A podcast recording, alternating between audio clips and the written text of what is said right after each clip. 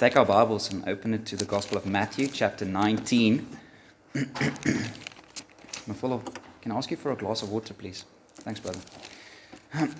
Matthew chapter 19. And today's the, tonight, this afternoon will be the last sermon in our mini series on church discipline. You might say, but why do we talk about marriage, divorce, and remarriage? Um, because in our context at Klerksdorp, this is the specific case we are dealing with. And I believe half of the problem is we don't have clear views as Christians about the absolute high standard God has, but also what are some legitimate reasons for divorce and remarriage. And, and I just want to say that I know this is an incredibly complex issue, but I do believe God's word gives us clear principles. And today, again, like we did in one of the church discipline sermons, we're going to focus more on principles than on just strict laws. Um, I think that's a helpful way to look at any complex issue and to say these principles give us wisdom. So, but let's just read God's word. Matthew 19. I'm going to read the first 12 verses together. Hear now the words of the living God. Now, when Jesus had finished these sayings, he went away from Galilee and entered the region of Judea beyond the Jordan. Large crowds followed him, and he healed them there.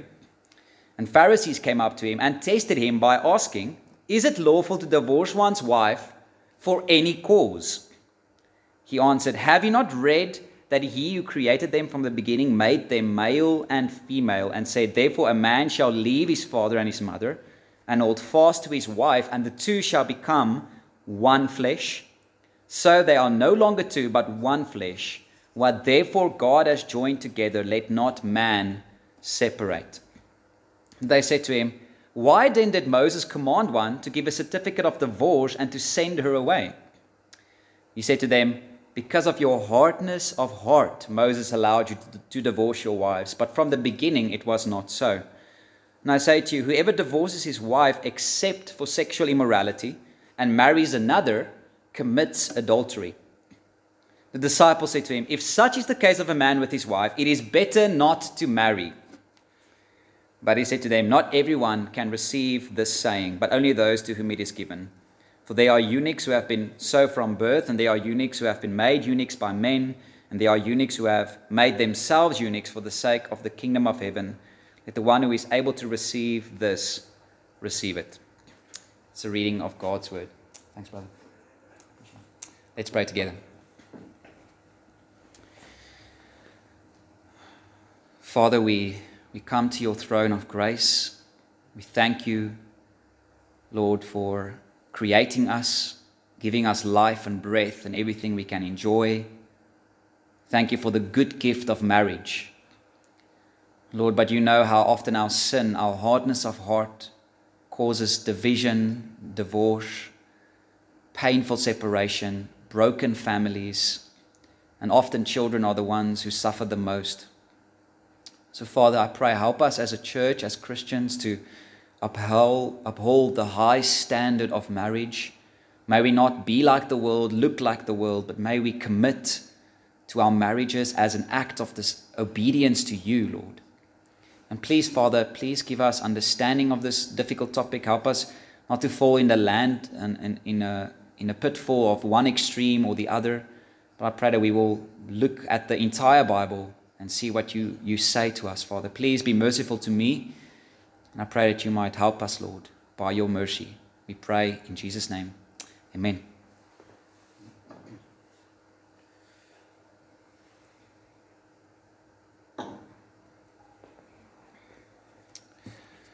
So, like I said, this will be the last sermon on the, in the series of church discipline. And just to remind you, church discipline should only happen when someone who proclaims to be a Christian then starts living in unrepentant sin, and after um, confronted with his sin or her sin, showing what the Bible says, um, and the person says, I don't care, I don't want to listen, I, I'm going to do this.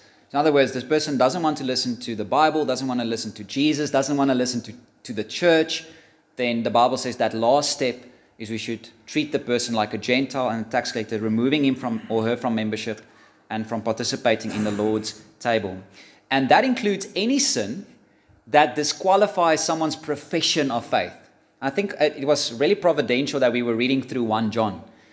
1 John makes the statement anyone who says they walk in the light while they walk in darkness is a liar. And whenever we see that, we should say, but your profession and your life are not matching up. And one of those sins that qualifies for church discipline is unforgiveness. Remember what we saw last week, how important forgiveness is? If forgiveness is not just a light matter, forgiveness is the difference between heaven and hell. So if someone is unwilling to forgive, they are disqualifying their profession of faith. And there is no relationship on this earth that needs more grace, more patience, and more forgiveness than what relationship? The marriage relationship, right? Because there is no human relationship that is closer than a marriage relationship. The two become one flesh. There is no other relationship where two people become one. Think about it. In marriage, you share your house, your money, your possessions, your children, your friends, your time, your conflicts, your joys, your problems, your sorrows, your bodies, your hearts. Nothing is off limit. You see, when the Bible says you should become one flesh, it's not just physically. It refers to every aspect of your life, of your marriage, in communication, in finances, in the way you raise the kids, Everything must be, there must be a unity between the husband and the wife. You become one in every area, physical and spiritual. And that's why, as Christians, we need clear views about what the Bible teaches about marriage, about divorce, and about remarriage. If we are to be the light of the world, people should be able to look at us and see a difference between the way we do marriage and the way we do family than the way the world does marriage and deal with their problems. Never forget because marriage is primarily an illustration of a deeper relationship. Ephesians 5:32 This mystery talking about marriage is profound and I'm saying that it refers to Christ and the church. This dance between husband and wife, a husband sacrificially loving and serving his wife and a wife respectfully and humbly submitting herself to her husband is the picture, is the image that God has given the world to see, look at how much Jesus loves the church. And look at how the, how, how the church submits and respects and adores Jesus. That's why marriage, if marriage fails, that picture fails as well. That picture is distorted when that fails. Remember, marriage is a creation ordinance. I love this fact. It's such a simple fact, but marriage was made by God before there was sin, before there was death, before there was a church. Marriage was there. So I, I want to say this marriage is even more important than the church. So I'm not saying don't go to church. What I'm saying is, if your husband or your wife doesn't want to go to church, what I'm saying is, some people are so dedicated to the church to the neglect of their wives and their husbands, and they think they are very spiritual, but they're not spiritual. One person said to a pastor, especially for pastors, pastors are the ones who fall into this trap the most because they're like, no, it's the ministry, you know? And one pastor said, God is not ha- happy with your ministry if your wife isn't happy with your marriage. And that's just a slogan to remember. And I think we can apply that to many areas. You see, marriage is very, very important. God instituted marriage.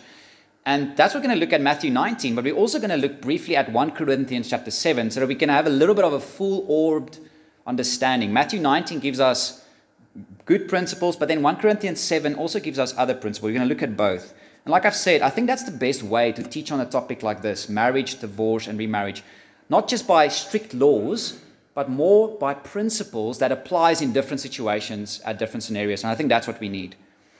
But um, before we go on, I must say this that if you want an exhaustive um, teaching on this topic, just go on YouTube and type in Mike Winger, divorce and remarriage. Mike Winger did a three hour video. And he said, if you can sit through that in one sitting, you're a boss. Okay, so don't do that. But um, a three hour long video where he walks through Genesis up until Revelation, he walks through the Bible and he shows the entire Bible's teaching and he gives 16 principles about divorce and remarriage. So if you are if you have a curious mind, or just save that video somewhere whenever you want to. But I, and I have greatly benefited by that video, and I've actually just borrowed many of his principles, but I've summarized it in nine. Okay, so I, I've, I love you enough not to give you all 16. Um, otherwise, you don't just need salvation of your sin, you also need salvation from my sermon. Amen? Okay. So, so today we're going to look at nine Bible principles, nine Bible principles for, on the topic of marriage, divorce, and remarriage. But let's first, before we dive into the first principle, let's just look at the setting. The setting and the context of Matthew 19 is critical. Look at verse 1 to 3. Now, when Jesus had finished these sayings, he went away from Galilee and entered the region of Judea beyond the Jordan, and large crowds followed him, and he healed them there. And Pharisees came up to him and tested him by asking, Is it lawful to divorce one's wife for any cause? Okay, note that last phrase there. That's an important phrase. For any cause, okay? Because during the time of Jesus, there was a debate amongst the Jews about when is it permissible to have a divorce. And the debate was largely based on Deuteronomy 24, verses 1 to 4. Okay, that's the main text of the debate that the Jews had. I'm just going to read the text to you that you can hear the law for yourself. Deuteronomy 24, verse 1 to 4 reads When a man takes a wife and marries her, if, he, if then she finds no favor in his eyes, because, here's the key phrase, he has found some indecency in her, and he writes her a certificate of divorce and puts it in her hand and sends her out of his house, and she departs out of his house. And if she goes and becomes another man's wife, and the latter man hates her and writes her a certificate of divorce and puts it in her hand and sends her out of his house, or if the latter man dies, who took her to be his wife, then her former husband, who sent her away, may not take her again to be his wife after she has been defiled for that is an abomination before the Lord. And you shall not bring sin upon the land that the Lord your God is giving you for an inheritance. So, very interesting law. So, it says a divorce happens because of some indecency. And the Jews argue whatever that some indecency is, that's, that's a legitimate ground for divorce. That was their focus. And then marries another and then divorces again. The law says she may not be remarried to her first husband because that is an abomination to the law. Now, there are many reasons you know, many reasons why that, that law was given. You can look at the three hour long video for a deeper discussion. But let me just give you the short. There were two rabbis, Rabbi Shammai and Rabbi Hillel. So Rabbi Shammai took the word some indecency and took it as sexual immorality or unchastity. So he said, um, if a woman is adulterous, sexually immoral, but this is where the rabbis had a very looser definition of sexual immorality. Even if she wore her hair loose, or had her shoulders uncovered, that was considered going into the direction of sexual immorality, and that was grounds. So, although it was the conservative view, it wasn't a very good view as well. But that was the only reason why you could have a divorce, the Rabbi um, Shammai. But Rabbi Hillel, the other one, literally took it to the other extreme. He focused not just on the indecency, but in the, in the Talmud, also indecency in anything. So even if your wife burns the food, that's an indecency. And that was grounds for divorce. And it's not, it's not hard to see which of the two views that the Pharisees have, right? In verse 3. What, what, which one of the two rabbis that they follow in verse 3? They ask, Have you, um, um, is it not lawful to divorce one's wife for any cause? That was the majority view of the Jews. Easy divorce, any reason. If you find a wife, pretty, if someone prettier than your wife, that was a grounds because now there's indecency in your wife. You see, so, and today it's very, very similar. There's no fault divorce. You're, I'm not happy in my marriage. We don't love each other anymore. I found out I actually love this person. I found someone better. My husband is lazy, doesn't do anything. So today it's very, very similar. Divorce is easy, and people tend to cheer people on. You do what you got to do to be happy. Right? That's, that's the general trend, and it's very, very sad. But Jesus attacks this, he answers this problem, this question about divorce, by saying to them, they're focusing on completely the wrong thing. They are arguing about when is it legitimate to divorce. In other words, they were focusing on the exceptions instead of focusing on the essence of marriage. You see, they were wanting to have the, the, the, escape doors. They wanted to know, okay, but tell me now, when is the 10 or 20 exceptions that I can be divorced so that I can get divorced? Instead of what does God say is a marriage in the first place? And that's what he does. Jesus goes back to creation. Look at verse 4 to 6. He answered, Have you not read that he who created them from the beginning made them male and female, and said, Therefore a man shall leave his father and his mother and hold fast to his wife, and the two shall become one flesh. So they are no longer two, but one flesh. What therefore God has joined together, let not man separate. Jesus doesn't go to the law, to, to Deuteronomy, he goes to Genesis. Genesis chapter 2 where God made marriage, where God instituted. You see, that's you must base your theology not on the exceptions of something, but on the rule, on how God made it, on how God intended it before sin came. So Jesus is saying to the Pharisees, you are focusing on completely the wrong thing. You're taking the law of Moses, which talks about a failing marriage, regulating marriage for the sake of peace, and trying to make that the standard, the rule for all marriages that you're missing the entire point.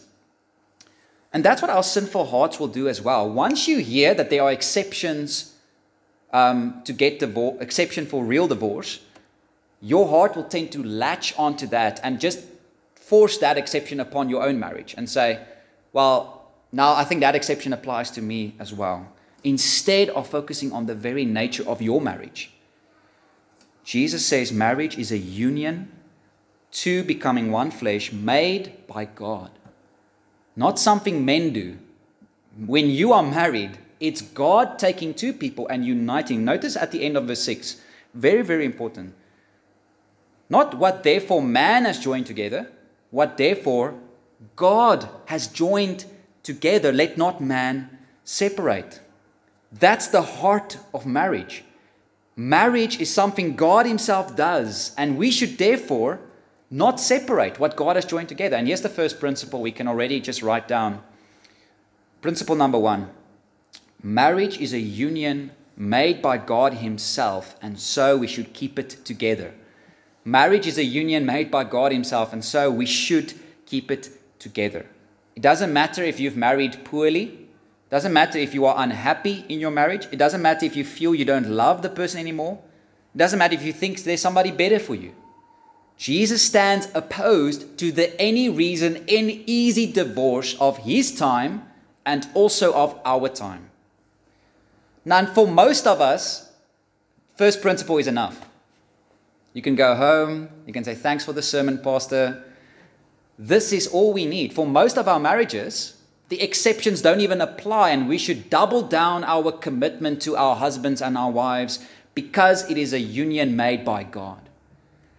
So, to encourage marriages here, if you're married, we tend to focus on all the issues and all the little fights and quarrels we have, but focus on what your marriage is the nature of your marriage. It is not something you did or a pastor did, it's something God did. It's a union made by God. So honor your marriage as that. It is not something to take lightly. It's not something you can just escape from. And honor that. And now seek to sort out your problems with that mindset that this is a union that God gave us. And of course, if you cannot sort out your problems, come for counseling, come for help. Don't just, you know, this is one of my greatest frustrations as a pastor is people come to me or they go for help when it's already too late when it's been years and years of unresolved conflict, unresolved problems, and now they come and they, they almost just want to say, We've tried, and then get a divorce. But come early. If you have issues, you have problems you don't know how to sort out, there's no shame in coming for help. We all that's why the church is here. That's why Jesus gave us the body of Christ. I remember our very first my very first marriage conflict I couldn't solve alone. You know how humbling that is? Like, I, I read five or 20 books on marriage. I listened to sermons on biblical masculinity, biblical femininity. I'm like, I am prepared. And then I get married and I have an issue and I'm like, I don't know, I don't know how to deal with this. and, and I just had one conversation with my pastor, solved, tension relieved, conflict resolved, happily ever after. Okay, hopefully, happily married ever after. We're only married four years, but that's a long time. Um, so, marriage is a union made by God. Honor that. And this answer, as you could expect, did not satisfy the Pharisees. They hear this. but you're not answering our question. We're talking about divorce, we're not talking about marriage. So here, now the, the Pharisees give their rebuttal in verse 7. Look at verse 7. They said to him, Why then did Moses command one to give a certificate of divorce and to send her away? Okay, Jesus, if marriage is so permanent, if marriage is something God does, then why did Moses even allow divorce in the first place? Are you implying that the law of Moses permitted sin? It's actually a very strong argument. It's a very strong counter argument, you could say, rebuttal. If, you're, if that is God's intention, then why is there divorce at all? And Jesus clarifies in verse 8. Look at verse 8. He said to them, Because of your hardness of heart, Moses allowed you to divorce your wives, but from the beginning it was not so. And, you see it in Deuteronomy 24. It's not it, the law of Moses in Deuteronomy 24 is not telling us how marriage should be like. It says if your marriage is crumbling and if this and this and this and this and this and this happens, then this is here's the command. It's a case law. It's not meant to give us the standard, not meant to give us how it was meant to be. God allowed it because of the hardness of men's heart, but it's not God's intention for marriage. So Jesus shows us that the law of Moses was given for the sake of dealing with bad situations not how we should view marriage itself. But the Pharisees flipped it around. They didn't, they didn't want Moses to give us the exception, they wanted Moses to give them the, the standard. And that is that's upside down of what it's supposed to be. And now Jesus gives his final word in verse 9. Look at verse 9. And I say to you, whoever divorces his wife except for sexual immorality and marries another commits adultery. So Jesus now gives the principle based on the creation account of how God made marriage. If you divorce for any reason, the easy divorce, and you remarry, then you are committing adultery.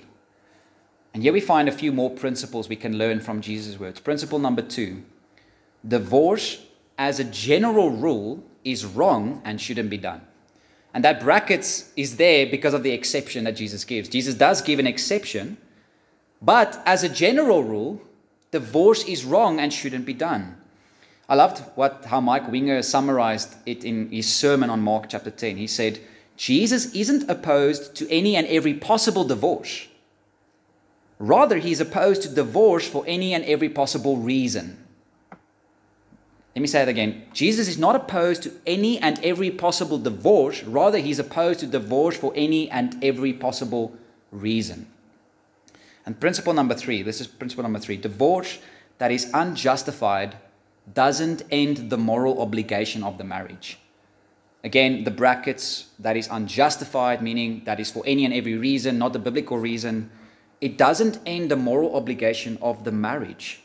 This is where Jesus goes beyond um, the Rabbi Shammai. Where if you divorce, marriage done. You don't have to worry again about that person. You, it's over. But Jesus says if you marry another, you commit Adultery, meaning you were still supposed to, there's still an obligation, even after divorce, to reconcile with your first husband and wife if there was an unjustified divorce. So that's just a, a very, very good principle for us to take. Um, divorce that is unjustified doesn't end the moral obligation. Principle number four divorce that is unjustified coupled with remarriage is adultery. Again, the brackets, because of the exception. We're going to talk about the exception now but coupled with remarriage is adultery. And Jesus makes it super clear in verse 9. He says, and marries another commits adultery. So, what does that mean when you commit adultery, when you remarry, when you've been divorced unjust, in an unjustifiable divorce? Simply this very simple reason when there are no biblical grounds for divorce, the first divorce and, and the second marriage should never have happened. So when you remarry, that initial act is an act of adultery because you were never supposed to be remarried. You were supposed to either stay single or be reconciled to your first husband. So that initial act is the sinful act in God's eyes because you were never supposed to be divorced or to be remarried.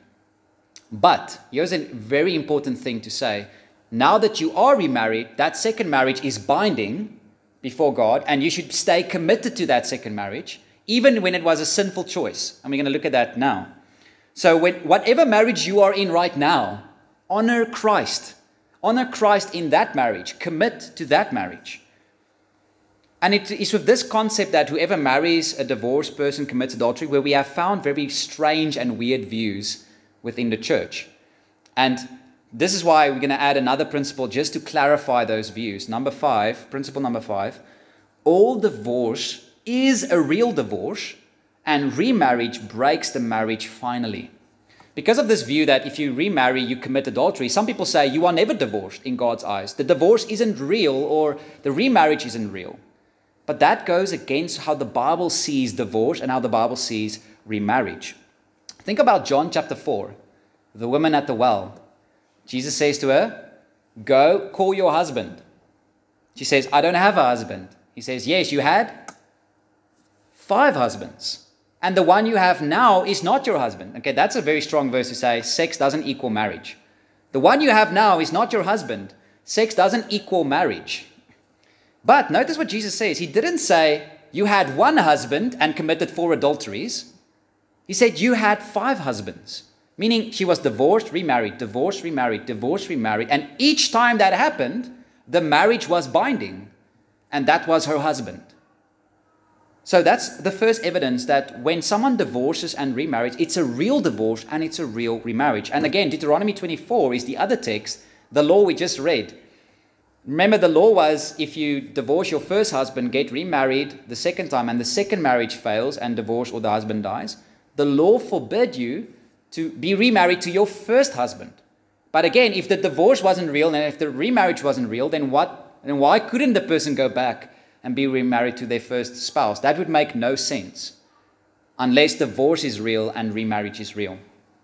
Again, there are different reasons why that law was given.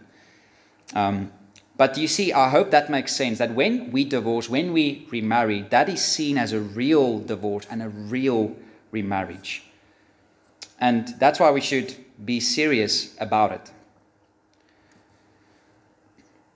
There is one more radical view we just need to just say. There's another view based on this view that if you remarry, you commit adultery. They don't see the initial act as divorce, or as adultery but they would say if you are remarried, you are in a perpetual state of adultery. That's a very radical view, but we already see now that that cannot be true because of John 4 and Deuteronomy 24. But the implications of that view is if you are remarried, you must divorce that person and be remarried to your first husband or wife, or else you are going to hell. That's an extremely radical view. I don't think the Bible supports that at all. But there is that view among some Christians, among some Christian teachers. But I hope this principle will help us. So, divorce is real, and remarriage breaks the marriage finally. Then, verse 9, Jesus gives an exception to his own view. Okay, verse 9, we have to talk about the exception. And I say to you, whoever divorces his wife except for sexual immorality and marries another commits adultery. So let's talk about that exception. Sexual immorality comes from the Greek word porneia, where we get our word pornography from. But in Jesus' time, it was an umbrella term covering many sexual sins. It wasn't just one specific sexual sin. For example, the word porneia in the Bible included adultery, homosexuality, bestiality, and incest. Jesus says, with these sexual immorality happening, then there is grounds for divorce. And this is a principle number six. Principle six sexual sin can justify a divorce and remarriage. That last part is where some Christians debate about the remarriage part. Maybe they will say, okay, maybe divorce, but the Bible never assumes remarriage. But in the context of Jesus and the Jews and all of the readers of the gospel would have assumed when there were biblical grounds for divorce, remarriage was included. We're going to see that stronger later as well. So sexual sin can justify a divorce and remarriage. And I just want to say, I think this shows us the mercy of God. God desires mercy and not sacrifice. Remember, the Pharisees had a very strict way of looking at the Sabbath. They say, if you eat anything on the Sabbath, you are breaking the Sabbath. But Jesus say, why are you condemning the guilty? If you just knew what it meant that God desires mercy and not sacrifice, you would not have condemned the guiltless. I think the same thing here with marriage. People who are locked into a marriage where there's sexual, sexual unrepentant sin, God is so merciful that He says, on that grounds you may divorce. And you may remarry. You are not bound, you are not locked, you're not in that marriage for the rest of your life. That breaks the marriage in a very definite way. Just want to say that doesn't mean you have to get divorced. That doesn't mean one sexual sin happened, boom, out of the marriage. No. And remember the principle of forgiveness in Matthew 18. If your husband or wife repents, again, now the radical nature of forgiveness is I forgive you, although you're going to work probably for the rest of your life with trust. But the exception is given, and we should honor that. We shouldn't shy away from that. We shouldn't minimize that. So that the victims of marriages like that, we, should, we, we don't condemn them when they are, have a lawful reason to divorce. But make no mistake, the standard is still incredibly high. That's the only exception according to Jesus. And so high was that standard that the disciples responded like this in verse 10. The disciples said to him, If such is the case of man with his wife, it is better not to marry. I love, I don't know, I love the disciples. They, they're saying out loud what we're thinking, okay? So the disciples are listening to Jesus. Okay, so even if I'm unhappy in a marriage, even if my wife or my husband is a nightmare to live with, even if they're not neglecting their duties, neglecting the children, if we are in serious financial debt, if we have all these issues, Jesus says no divorce stay married. All of those reasons are irrelevant for a divorce because it's a union made by God and we shouldn't divorce. Jesus says, stay married. The disciples hearing this and they say, but Lord, what if we get stuck in a bad marriage? What if we married the wrong person? What if we get married and then we're stuck with this marriage and we're just waking up to a nightmare every day?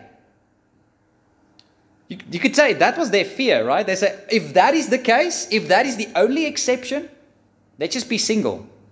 Eh? Problem solved. No conflicts, no worries. And then Jesus gives his answer and he replies to them in verses 11 to 12. Look at 11 to 12. He says, But he said to them, Not everyone can receive this saying, only those to whom it is given. For there are eunuchs who have been so from birth, and there are eunuchs who have been made eunuchs by men, and there are eunuchs who have made themselves eunuchs for the sake of the kingdom of heaven. Let the one who is able to receive this receive it. Simply, a eunuch is someone who's unmarried. There's probably more to it than that. But they were unmarried. And Jesus said there were some of them making themselves eunuchs for the sake of the kingdom of heaven. So, that last line where Jesus says, so some people, singleness is a good option if you feel the standard of marriage is too high for you to commit. Then use your singleness to serve the Lord. Principle number seven is the seventh principle. Staying single to better serve the Lord is a good option. It's a good option. Jesus says, you know, some eunuchs have made themselves eunuchs for the sake of the kingdom of God because they understand the standards.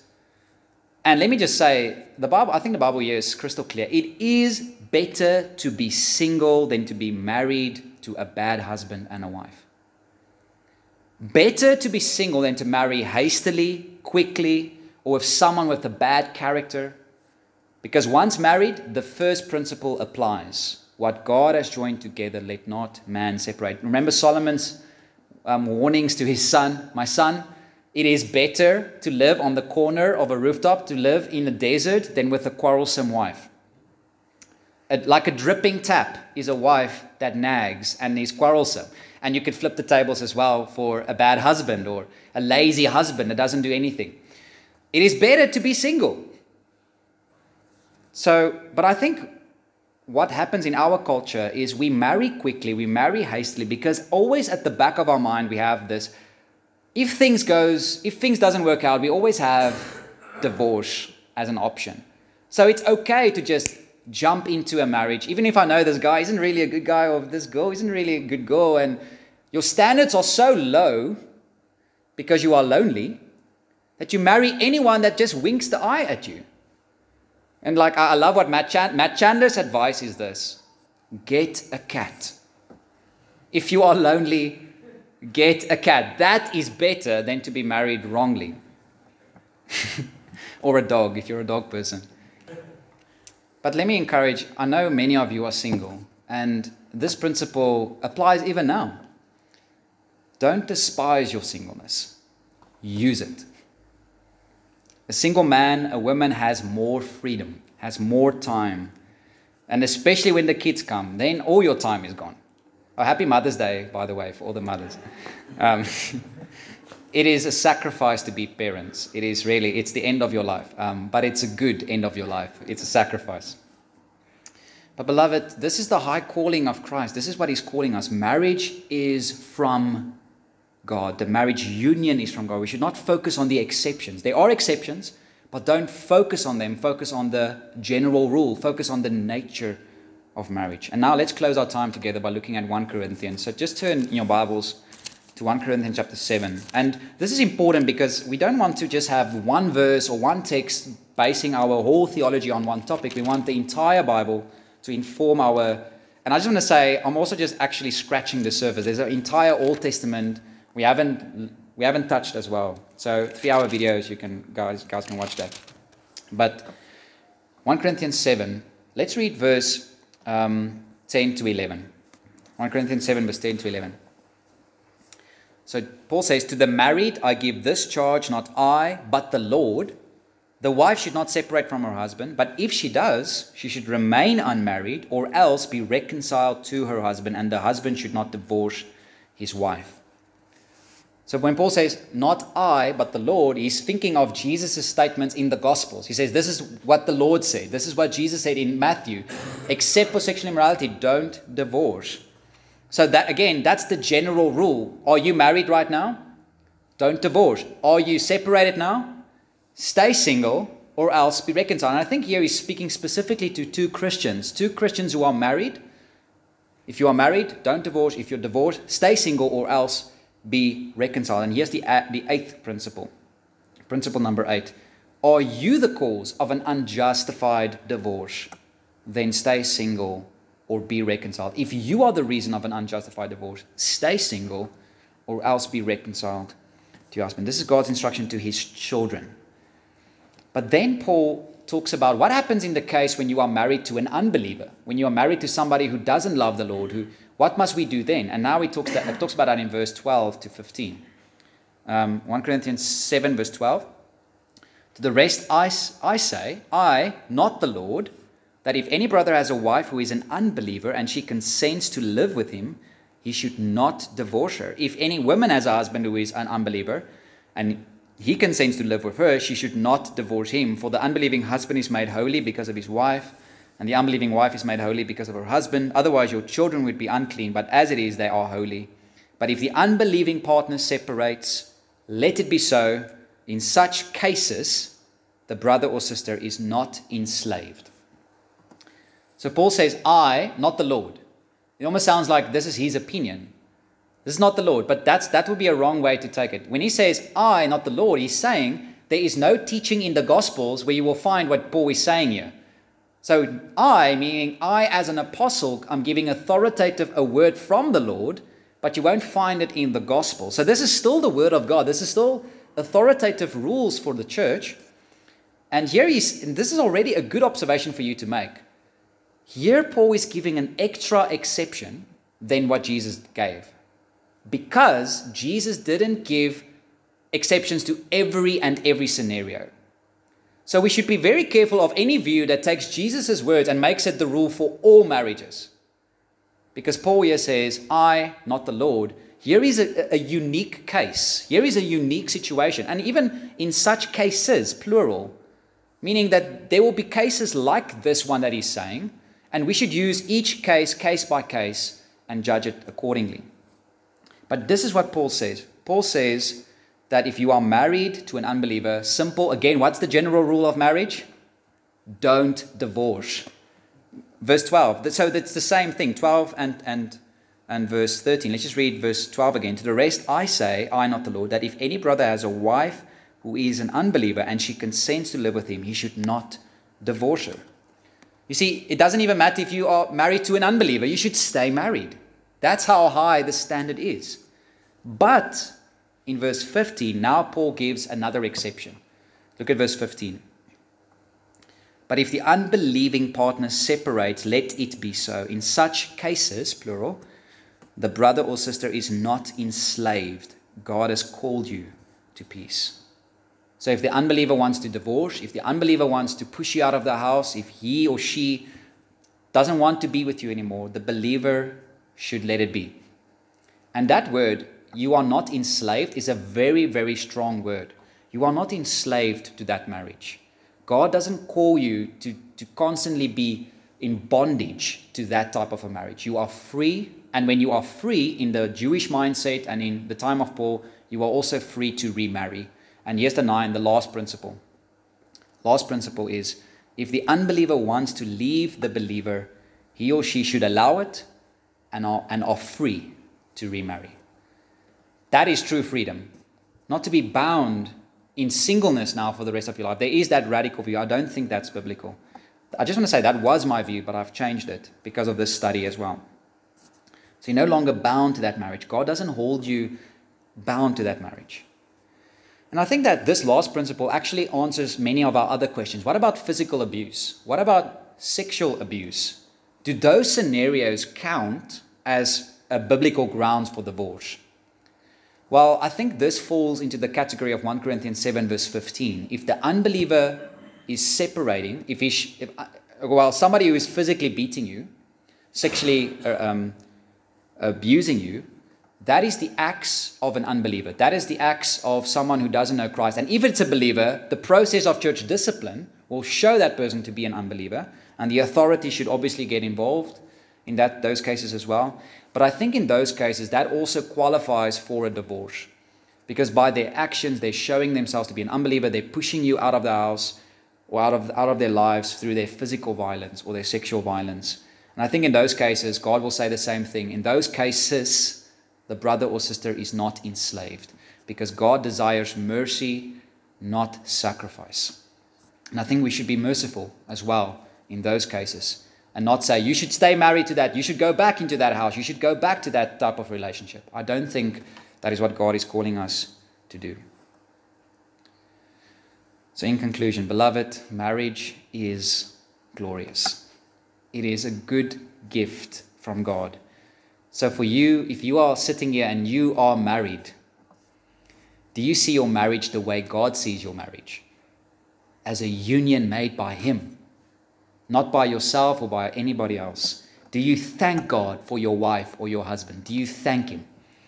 Do you live out your duties as a husband and a wife within your marriage?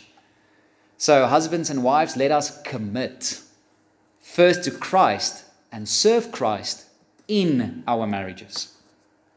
Your marriage is a weighty thing. Don't treat it lightly. For those I don't think there's anybody here, maybe somebody in the future listens, or maybe you remember this in the future. If you have been divorced or, or going through a divorce, consider your situation and think about these principles. Think about how does these principles help you understand? Should you stay single? Should you be go back to your husband? Are you free? Was your divorce a biblical divorce? What must you now do in obedience to Christ based on these verses?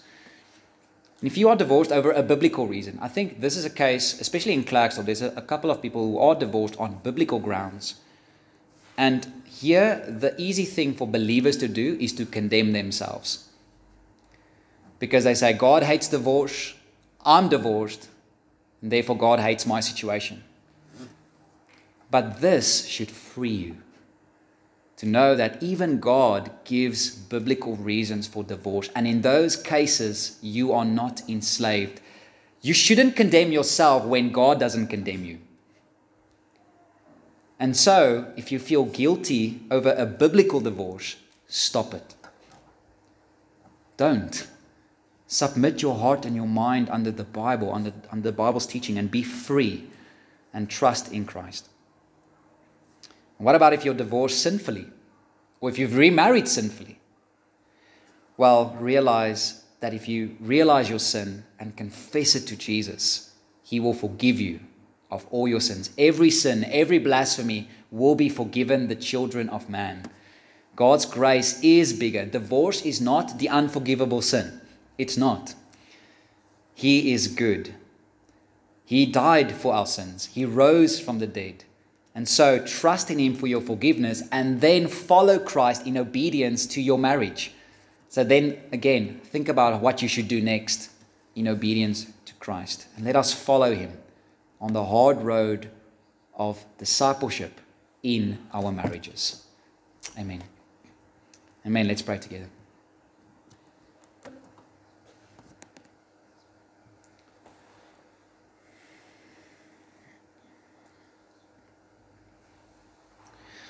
Father, we, we thank you for marriage.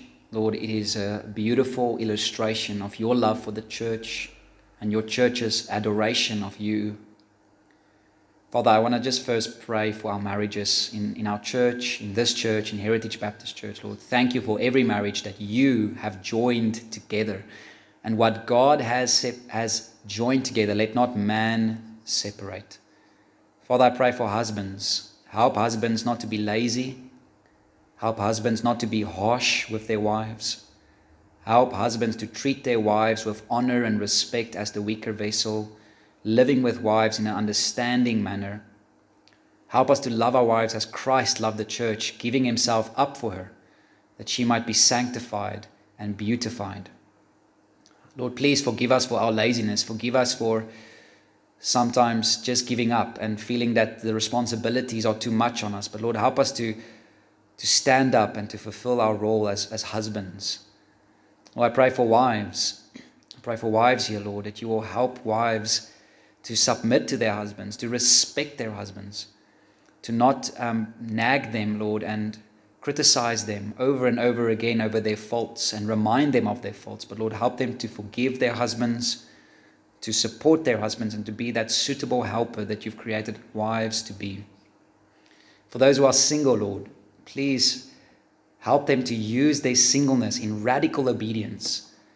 Help them to study, Lord, to, to work hard for your name's sake, to reach the lost, to share the gospel, to be free to serve the church as well in greater ways. So, Father, please help, help single people not to despise their single, not to be impatient, not to marry hastily or someone with a bad character or an unbeliever. Father, please protect Protect the single people here. Help them to make wise choices that will affect the rest of their lives. But help them not to be fearful of marriage, Lord, and to trust you as well in their marriages.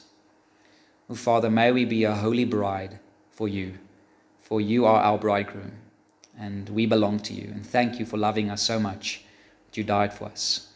We love you, Lord. We pray this in Jesus' name. Amen.